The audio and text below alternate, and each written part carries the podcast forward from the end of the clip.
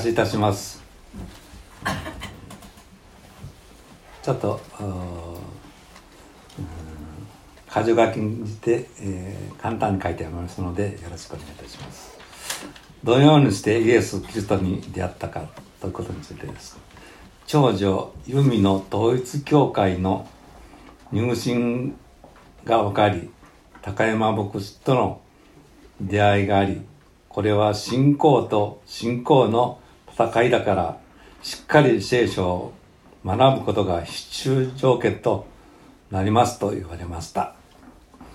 洗礼を受けた経緯について、えー、洗礼は2010年5月の30日牛俣のユースセンターで受けました。岡山ドームにて、えー、クリストファーさん牧師の牧師のメッセージの中で今が決心の時だという御言葉を聞き決心をいたしました。元気だった叔父の突然の死により命について考えている時でもありました。罪の許しをどうにどのようにいただいたか。聖書の学びに学びを重ねてイエス・キリストの小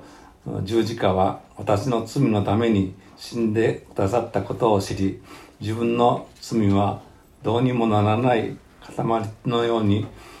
抱えていたものが少しずつ溶けていくような思いです。転入会のいきさつについては岡山カペラントチャペルの閉鎖により最初に聖書に出会った吉備教会を希望しました。今後の信仰生活の希望。自分が何をしたかでしたからではなくイエス・キリストの一方的な愛によりあがない生かされている今祈りつつ御心に沿って御国に向かって歩みを進めてきたと思います、えー、一箇所、うん、聖句を読みます。ルカの福音書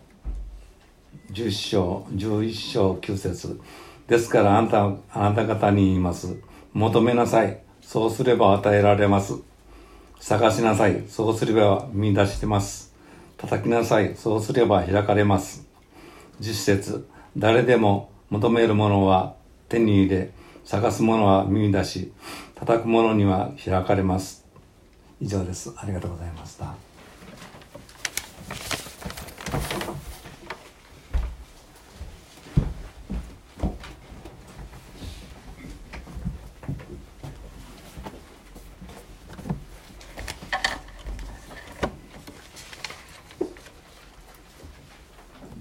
ありがとうございましたでは続いて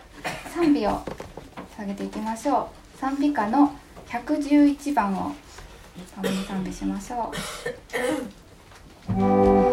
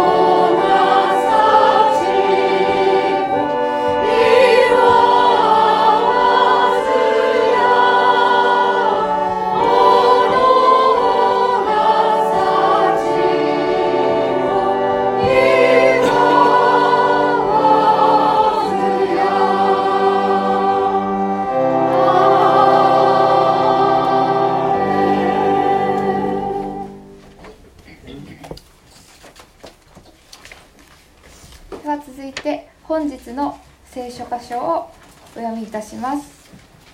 本日の聖書箇所はヨハネの福音書1章1から18節になります。2017年版の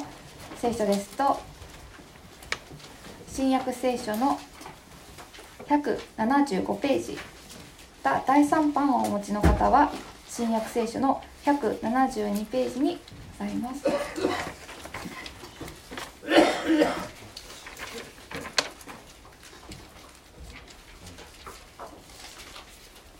本日の聖書箇所はヨハネの福音書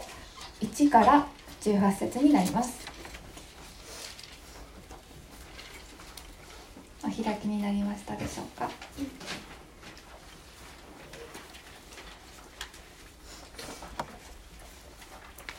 はい。ではお読みさせていただきます。ヨハネの福音書1章1から18節。はじめに言葉があった。言葉は神と共にあった。言葉は神であった。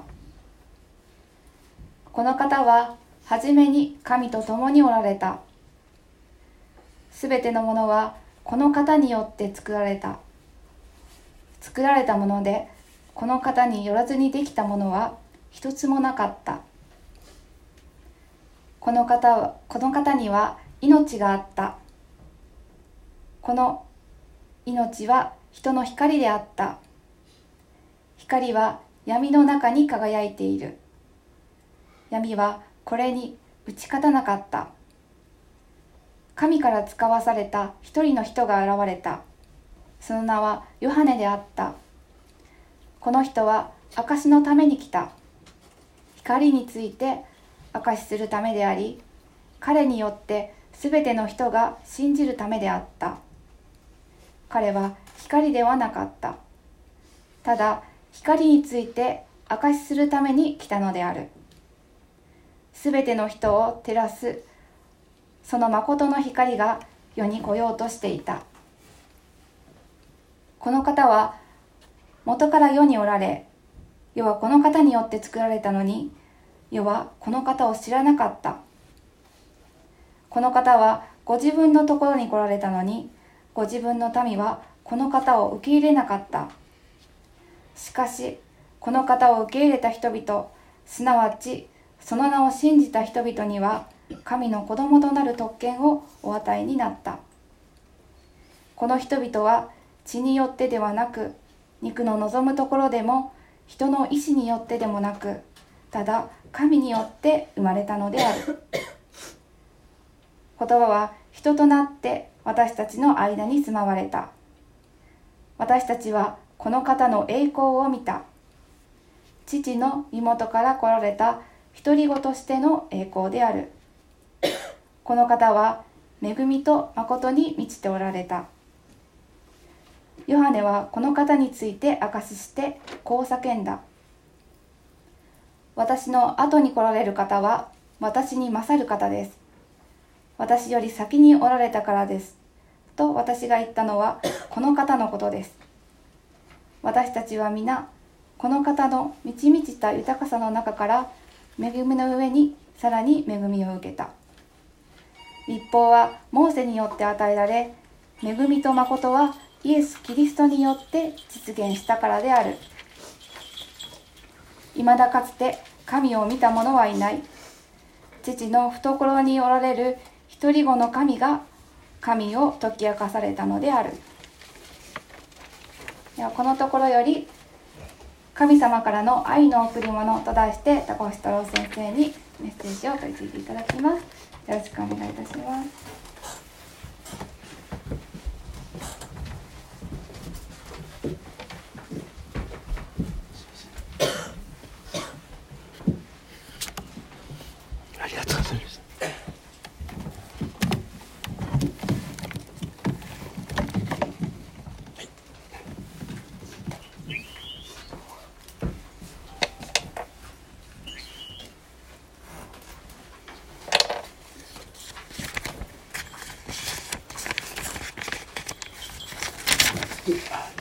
失礼いたします。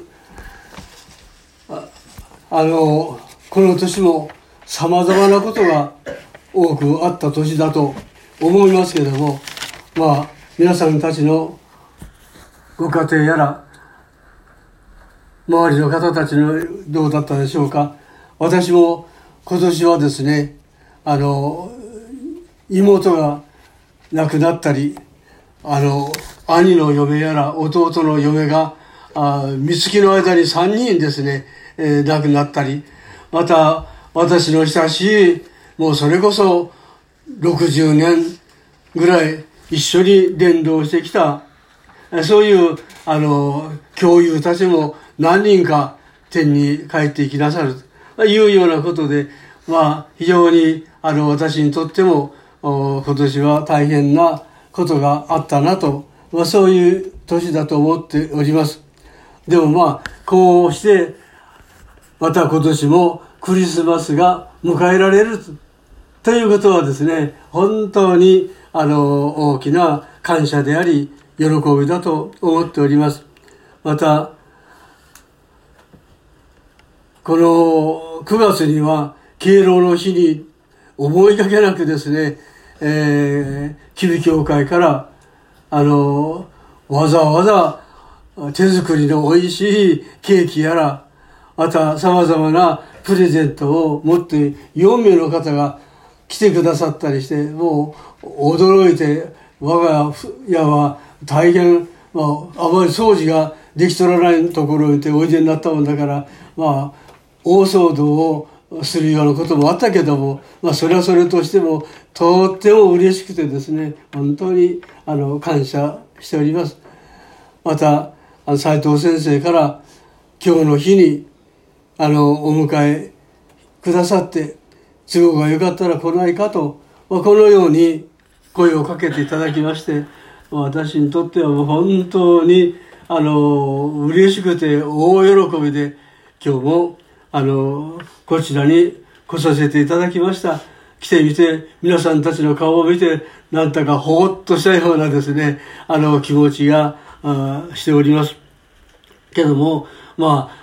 来させてもらうのは喜んでまいりますけどもあのまあ向かいの方で見ればこんなものでもまあわざわざ車で迎えたりくださるという吉本さんが今朝も早くから来てくださったりして本当にまあ人迷惑だなと人騒がせるなと、まあ、思いますけれども、まあ、私はあの来させてもらいたいというのが心の中にあるもんだから、まあ、そういうことを顧みずに喜んであのお邪魔させていただきました。本当に主の皆を崇めております。大切な来週はいよいよ待ちに待った、えー、クリスマス、えー、その前のこの大切な礼拝にこういうものが講談に立たせてもらって本当に恐縮だと思いますけどもただただ主の手の中に落ち込んでお供させていただいたものであります。で今日は神様からの愛の贈り物とこういう題のもとで、えー、このお生まれくださったイエス様を3つの場面からお話をさせていただこうとそのように思ってまいりました。で一つはこの受肉前クリスマス前のイエス様で二つ目は人となってくださったイエス様で三つ目は受難のイエス様こういうことでお話をさせていただこうと思っております。でまず最初のことでありますけれどもこのヨハネの福音書の一章から今読んでいただきましたところはこれはイエス様がおいでくださるいわゆるクリスマス前のイエス様のことが書かれております。で今司会者が読んでいただきましたけれども、まあ、もう一遍私はあの、新海約聖書を持ってきました。多分、そうだろうと思って、私は普段はまだ口語訳を使っております。で、また、加賀と教会では、20、あの、2017年、7の、あの、聖書を読んでおるんですけれども、私もまあ、あの、不慣れなもんだから、口語訳が親しいもんで、まあ普段はそれを使っておりますけども、多分、旧教会は新海訳聖書だったと、そう思って、あの、また、これを取り出しながら持ってきましたら、違っておりましたのでですね、なんだか申し訳ありませんけど、まあ皆さんたちの聖書をまたご覧くださって、私は新海訳でちょっとあの2、3行読ませてもらいます。はじめに言葉があった。言葉は神と共にあった。言葉は神であった。この方は初めに神と共におられた。すべてのものはこの方によって作られた。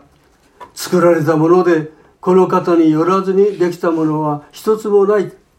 この方に命があった。この命は人の光であった。こう書いて、これがイエス様が誕生してくださる以前のキリストの姿、天井において、すでにイエス様は、この初めからおられて、神と共におられた神であった。そして、このお方には命があり、その命と共に光があった。で、このように、イエス様のことを教えてくれております。で、このイエス様がクリスマスにベスレヘムの馬小屋に生まれてくださった。で、私たちは天、神様は創世紀の初め見たら、初めに神が天と地とを作られたというのだから、もうてっきり神様が天地万物を創造されたと、このように、あの、思いますし、また事実そうでもあります。ところが、このところを見たならば、この作られたもので、一つとしてこのイエス様によらずにできたものはないと、まあ、こういうようにあの言っておりますね。じゃあ一体天地万物は神様が作ったんじゃなくてイエス様がお作りになったらどっちが本当なんだろうかと、まあ、こういうような、まあ、ことも思うかもしれません。あできだけれどもですねあの実は信玄の発祥の30節というところを見たならば、そこでは天地万物が創造されるときに、イエス様はすでに神と共におられたという。だから、天地万物が作られたときに、イエス様も作られたんじゃなくって、イエス様は初めからおられて、神と共におられた。そういうお方だ。そして神様が天地万物をご創造なさるときに、イエス様も父なる神様と一緒に天地万物の創造に預かっておられた。で、この信玄のところでは、このイエス様は組み立てたという書いてるんです。天地万物を神様がご創造なさるときに、イエス様も一緒にこの万物を組み立てたという。いわゆる義士として、イエス様は活躍されたというように記されております。で、このお方には命の源であると。そして、このお方にはは光の誠の光だったという。そういうイエス様が実は人となって現れてくださったのがクリスマスだ。ですから我々はクリスマスって言ったらですね、あの馬小屋に赤ちゃんとして生まれてくださったイエス様をすぐに想像しますし、そりゃそうです。だけれども、実はそのお生まれくださる以前においては、天において、神と共に永遠の初めから共にいてくださって、そうして天地万物をご創造なさっそういうお方だ。で、この初めに言葉があった。これは、イエス様はそういうわけで天地万物が創造される以前からすでにおられて、神と共におられて、神であったというんですね。そのお方が、実は受肉して、そうしてベスレヘムにお生まれくださったっていうのがクリスマスですから受肉されたイエス様私は小学校の頃にまあその時は日本は戦争中でありましたで、えー、島根に私生まれたものですけれどもえー、どういうわけか何のご用事があったのか知りませんけど天皇陛下が私たちの村をお通りになるということが一回あったんです。それでもう23日ぐらい前からあの全校生徒があのこうみんな集まって指導されてそしていよいよ当日なった時にですねもう早くからあの沿道に出て整列してあの待っておりますそして「再敬礼!」というもんだからもう頭をざっと深深々と下げてですねおります、まあ、そうするとあの天皇陛下のお車がその来る道をずっと通っていくんでしょうね。行ったんですね。で「治れ!」と言われた時に頭を上げた時にはもう姿も形も何にも見えたもんじゃない。ただ砂ぼこりがバーッとまあ昔のことですが歩道があの舗装されておらないもんだから砂がいっぱいですね。埃が立ってるというまあいうようなことでもうただお通りになったことは確かなんでしょうけども見えるとかどういうお方だったなんていうことはもう全然あのわからない。そういうような状態でありました。一国の天皇陛下と言っては申し訳ないけども天皇がお通りになるということでさえもそうだとすればまして天地万物をご創造された神がおいでなさるなんてことは大変なことだ。旧約聖書を見たら出エジプト記の19章に神様がモーセの時代にシナイ山にお下りになったということが記されております。そうしますと、もう、煙がですね、もうかまどのごとく、どんどんどんどん煙が上に、もうあちらもこちらからもですね、立ち上がって、登ってくる稲妻が光る。そうしたら今度は激しい雷が鳴り響いてくる。もう全山は煙でもう全く包まれて見えなくなっていく。雷やらピカピカ光るやらでもう大変なことで全山が揺れ動いたということが記されております。そうして一定のこのところから山にちょっとでも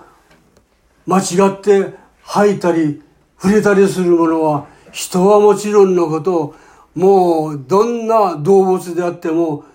皆死んでしまうと。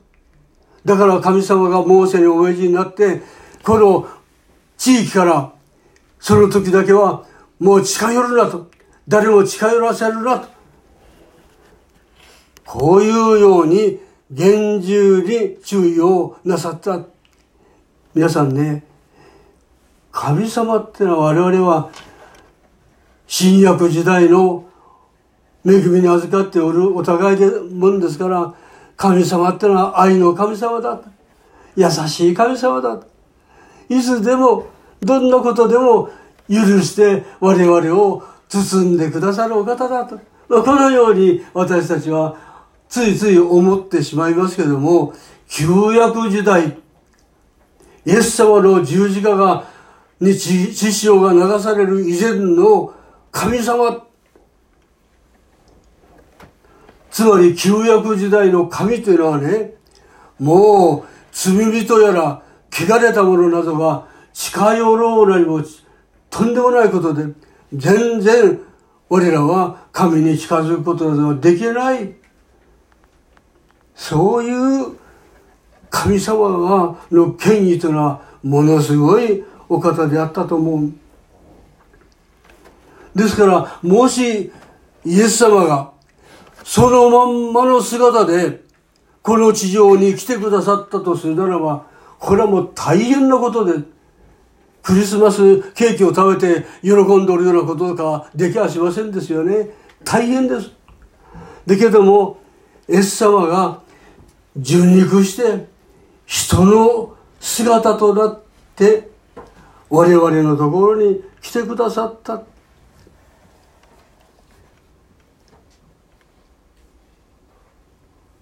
これは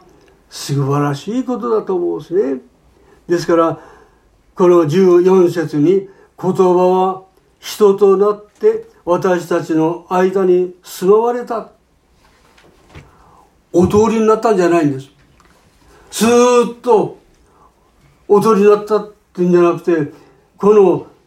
人となってそして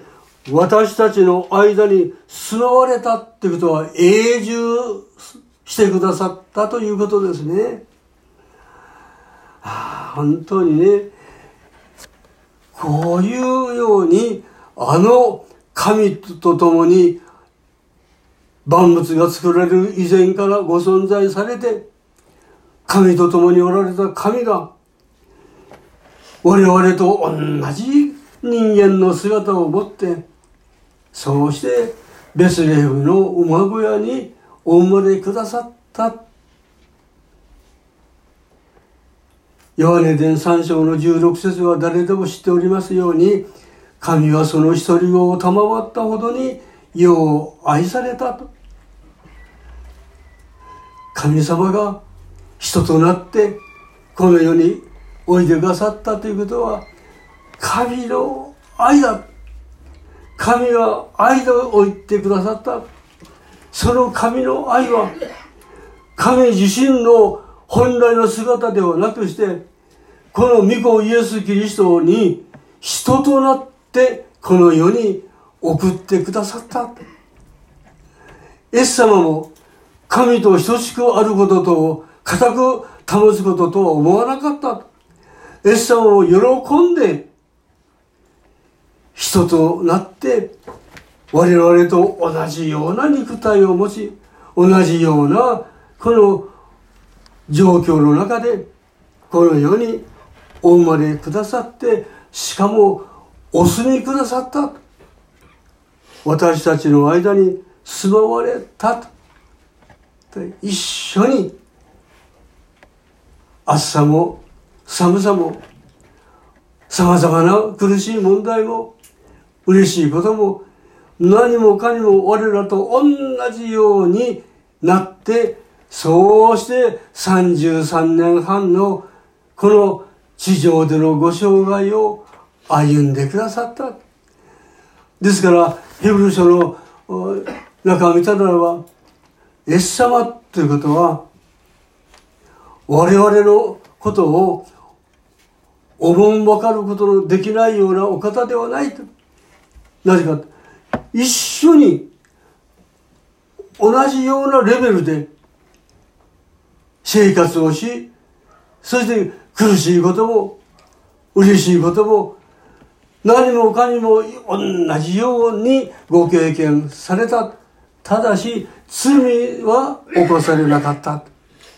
けども、罪を他にしては、我らと同じようなご経験をしてくださった。それはなぜであるかと人間の弱さ人間というものが一体どういうものかいうことをエス様が十分理解するためにそういうご経験をなさった。あるご婦人が小さな子供さんを早く亡くされたっていう。それであの進学生の者たちはですねその婦人を励まそうと思って慰めようと思って訪問いたしましてまあ奥さん寂しかろうけども辛か辛いでしょうけどもでもまだお宅にはお子さんたちが何人もいらっしゃったからまあ元気出しなさいよというようなことをまあまあ二人ほど言った者がもう入れ替わり立ち替わる奥さんを励まそうとしていろんな話をするんだけども全然あの効き目がなかったみたいですね。それでほどほど学生たちも困ってどうしようかな何と言ったらいいのか、まあ、聖書を読んだ方がいいかなと思って私聖書を読んでみるけどどうも奥さんの顔が冴えないと。でそこうしよったら沢村五郎という校長先生がおいでになって。それで先生がおいでになってそれでじーっとこうしてもらったけどうん。なるほどな。そうだよな。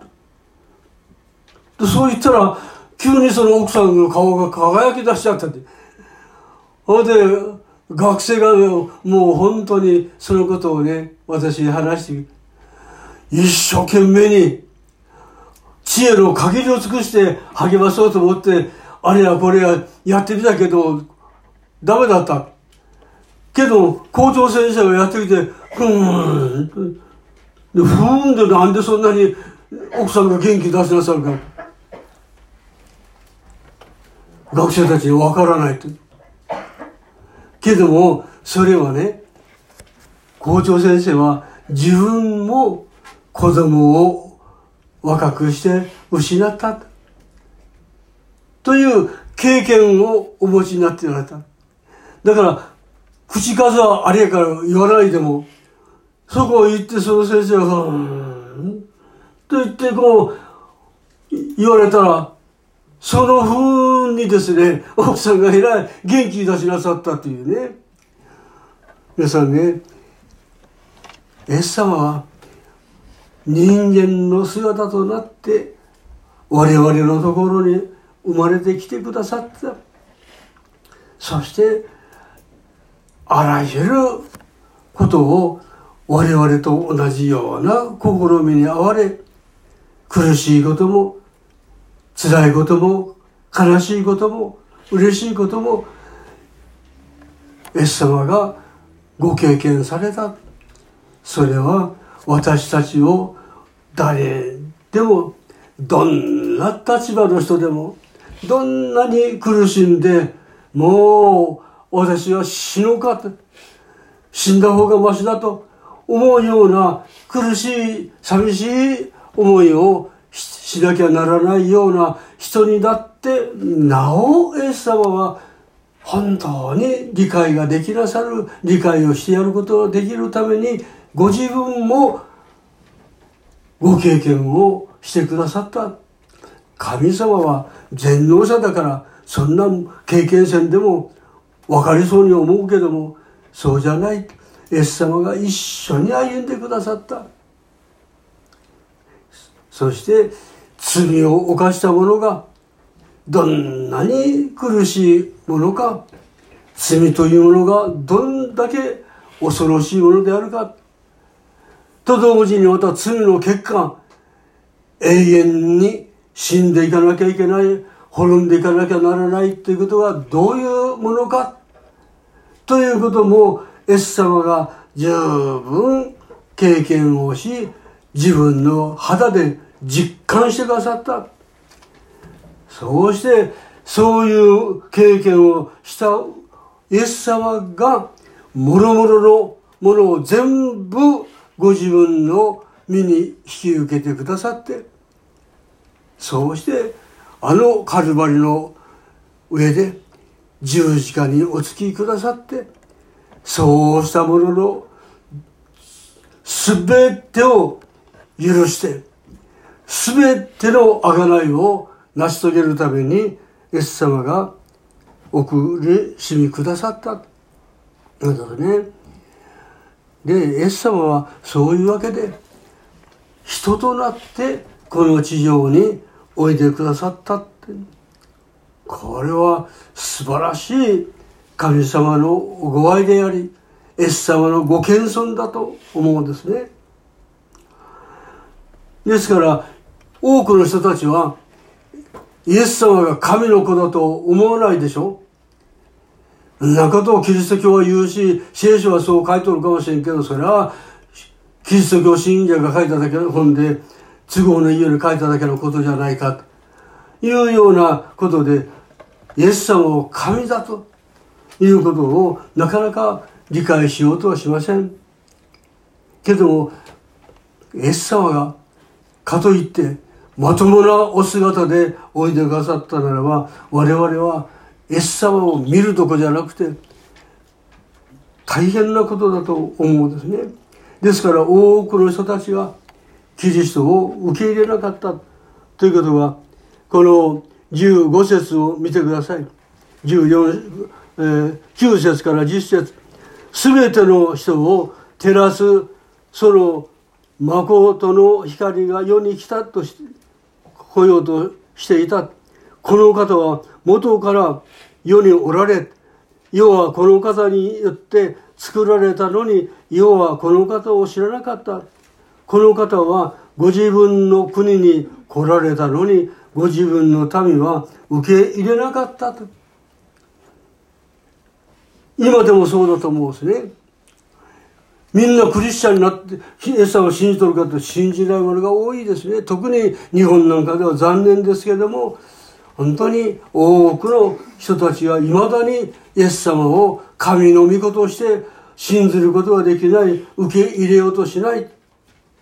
ですから多くの人たちが本当にイエス様は神なのか人なのかわからない。ローマ皇帝のコンスタンチンという大帝がおりました。この方は紀元325年の6月14日にから40日間ねニカヤという町で最初の宗教会議を開いた人です。それからあと何回も何回も宗教会議が開かれますけども、最初の宗教会議、二回会議が開かれた。全世界から宗教の指導者たちやら学者やら権威ある者たち318人を招集いたしました。そして彼はそこで何をこの測ったかキリストが本当に神だったのかそれとも人としては最高の人物で最も神に近い人だったのかということをがテーマだったんです。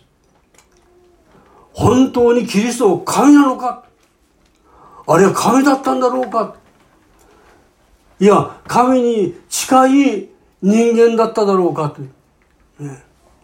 この問題。わあ、もう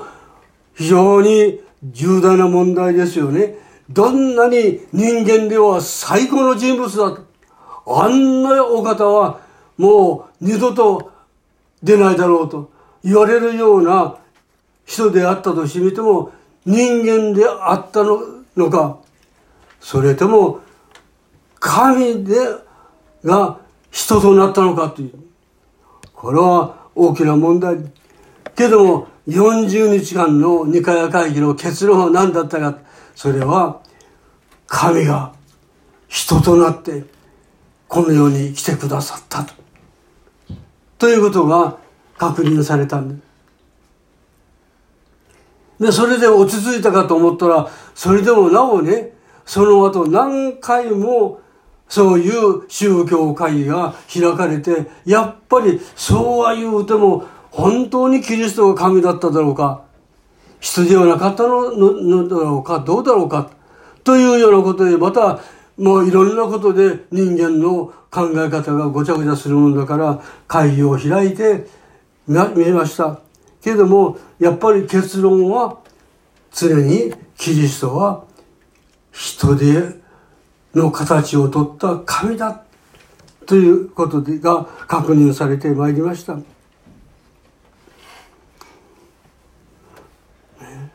で、このヨハネは、この15節に、しかし、あごめんなさい、12節に、しかしこの方を受け入れた人々、すなわちその名を信じた人々には、神の子と子供とされる特権をお与えになった。15節に、14節に、言葉は人となって私たちの間に住まわれた。私たちはこの方の栄光を見た。父の身元から来られた独り子としての栄光である。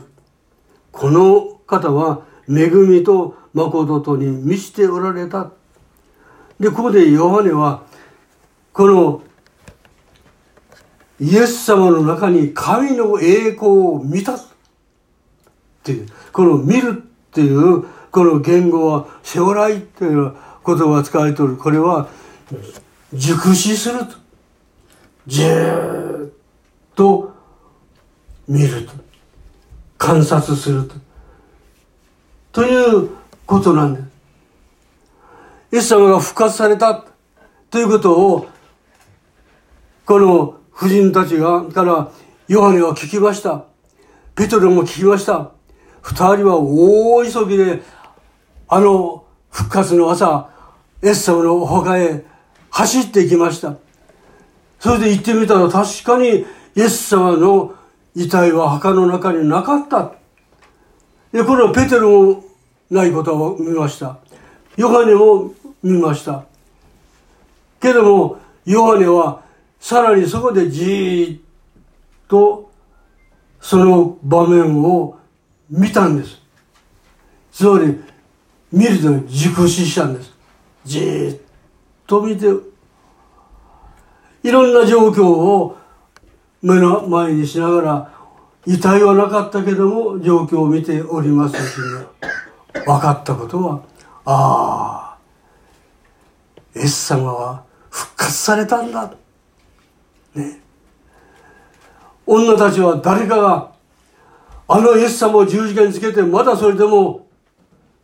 心が収まらないと見えて、遺体をどっか持って行って移してしまったんだろうか。というようなことも想定したでしょうけども、ヨハネはじーっと見ておりますうちに、これはイエス様が復活されたな。ということを彼は信じたんです。これは見るっていうのはそういうように見た。で、そういうように見たら、イエス様のご人格と、エス様の見業というものを見たら、これは確かに神が罪人を救おうとなさるところのご愛が、そのままイエス様の人格と行いとの中に現れておるな。ということをヨハネは見たんですね。そうしてこの方は神の栄光だこの方のに栄光を見た父の身元から来られた独り子としての栄光だこれはヨハネもざーっとこう見たらああ人間と同じ形だと見えたでしょう。けど、じーっと、エス様のご人格、またお語りになるお言葉、また生活しなさる仕草、というものをよく見ると、これは神様の御一人子だと。神の御元からおいでくださった神の子だと。ということをヨハネは見たというんです。ですから、ヨハネの第一の手紙の初めなんか見たら、初めからあったもの、また聞いてきたもの、実際にまた目で見た、手で触っても見た。見たけれども、分かったことは何か、神の一人子だ。ということをヨハネは証ししておりますけども、皆さんね、まさにイエス・キリストは神であった。その神が人となって私たちと同じ形になって外目から見たら我々とちっとも変わらないようなお方に見えるけどもよーく熟視してみたらいや見れば見るほどこのお方は神だと。ということをヨハネは経験をしそのことを証ししているんです。でその方が18節を見てますと「いまだかって神を見た者はいない」父の懐におられる一人子の神が神を解き明かされたのであるという。私はまああのよくね先生天国だとか神様だとかいうことをよう話されるけども先生だって天国行ったことはないでしょって。そういうあの質問を何人かの方にから聞きましたね。そう私も天国まだ行ったことはない。じゃあ先生どうやってそのことをあの分かるんですか？言われるんですか？まあそういうような質問をあの受けたことが何遍もありますねいろんな方たちから。けれども私は天国に行ったことはまだありません行きたいと思って準備はしておりますけどもまだ行ってはいませんねだけれども誰よりも行ってみたことよりも10日や1ヶ月天国行って戻ってきましたと。と言ってもそれはほんの一部分はお明かしできたとしてもそんな簡単にわかるものではないと思います。だけれどもここの18節を見ますと、未だかって神を見た者はいない。ところが、父の懐におられた一人子の神というのはイエス様。イエス様は父なる神様のお一人子であって、神様の懐の中にずっと長いこと一緒におられた、その神であるイエス様が人となってこの世に来てくださってその方が天国はどういうものだ？父なる神様はどういうお方だ？ということを証ししてくださり教えてくださった。これが福音書でありそこからキリスト教というのが始まっておるんですよね。ですから誰が1年2年天国へちょっと留学に見学に行ってきましたで戻ってきて下ぶりして話したよりもイエス様はずっと夜の初めからおられた神と共におられた神がこの世に来て話をなさんだからこれほど確かなことはないですね。ですがそれが皆さんねこの福音書でありまたそこから教えをこう持った教えというのがキリスト教の教えとして今日伝えられて語られておるわけでありますその実はイエス様が受難をされたまあクリスマスって言ったらね楽しいことばっかり思い出しますプレゼントのことやら、またケーキのことやら、まあいろんな楽しい友達たちとの交わりやら、いうようなことがすぐに頭に浮かんできますけども、実は受難のキリストイザヤという人はエス様よりも7800年前の時代の人物です。でこのイザヤという預言者がこのイザヤ書を書いた。そのイザヤ書の中に52章の14節というところを見たらそこにはイエス様のそこから恨みの姿が書かれております。皆さんちょっとあの最後にご覧になってみていただけますか？イザヤ書の52章。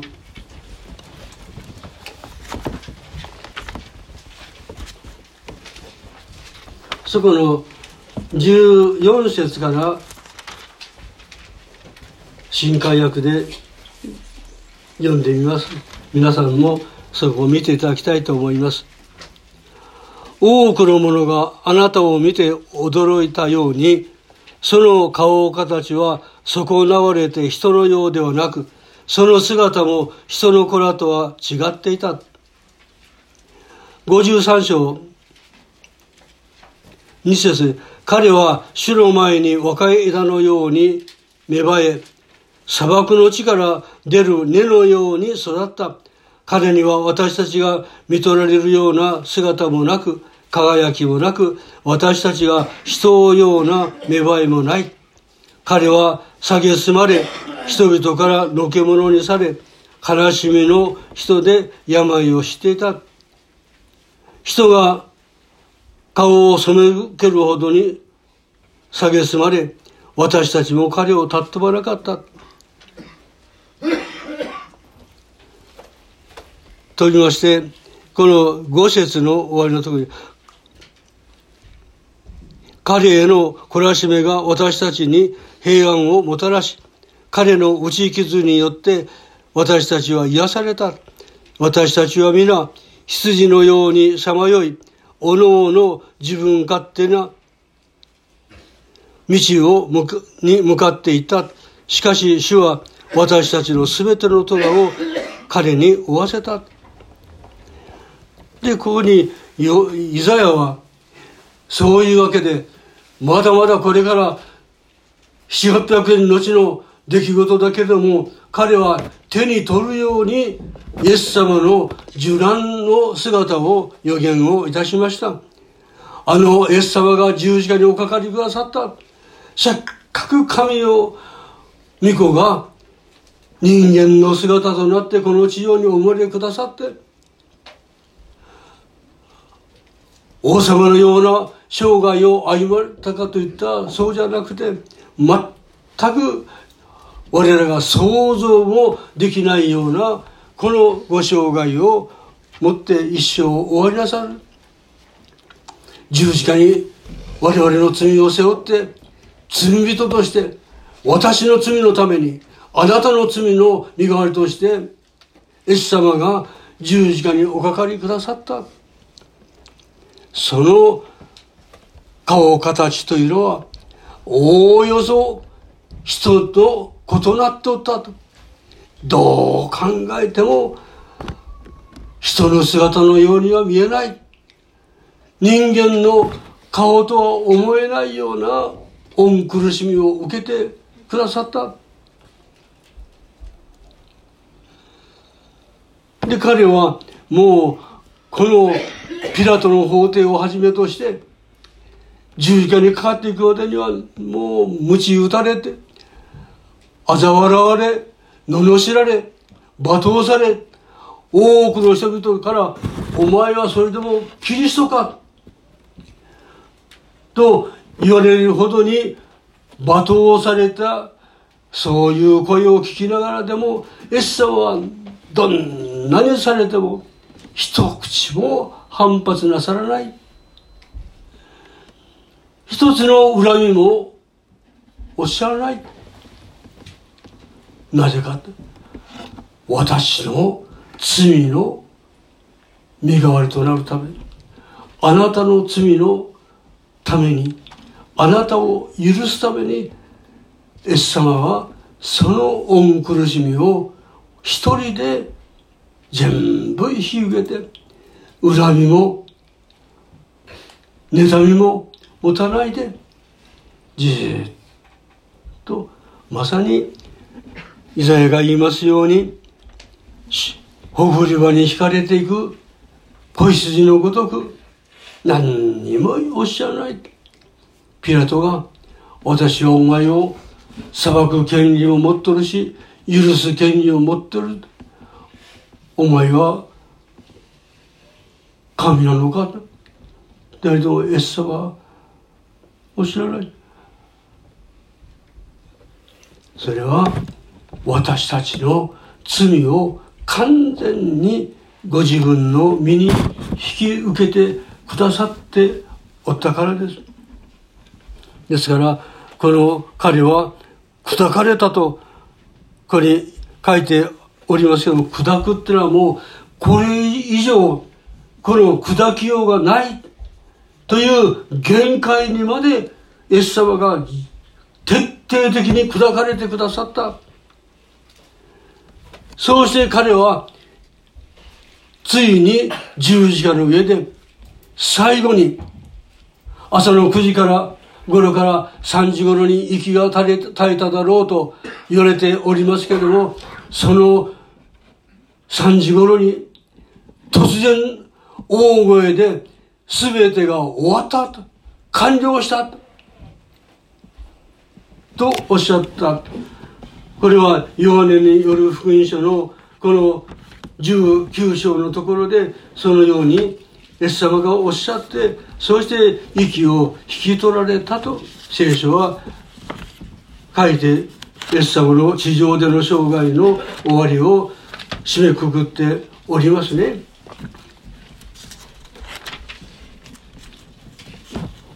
これは皆さんね聖書を見たならば終わったということが3つあるんです。創世紀の2章を見たならば天地万物の創造が終わったと。ほいで神様が創造したものを見たらもう甚だよかりきった。もう全てのものがうまくできとった。全く神様の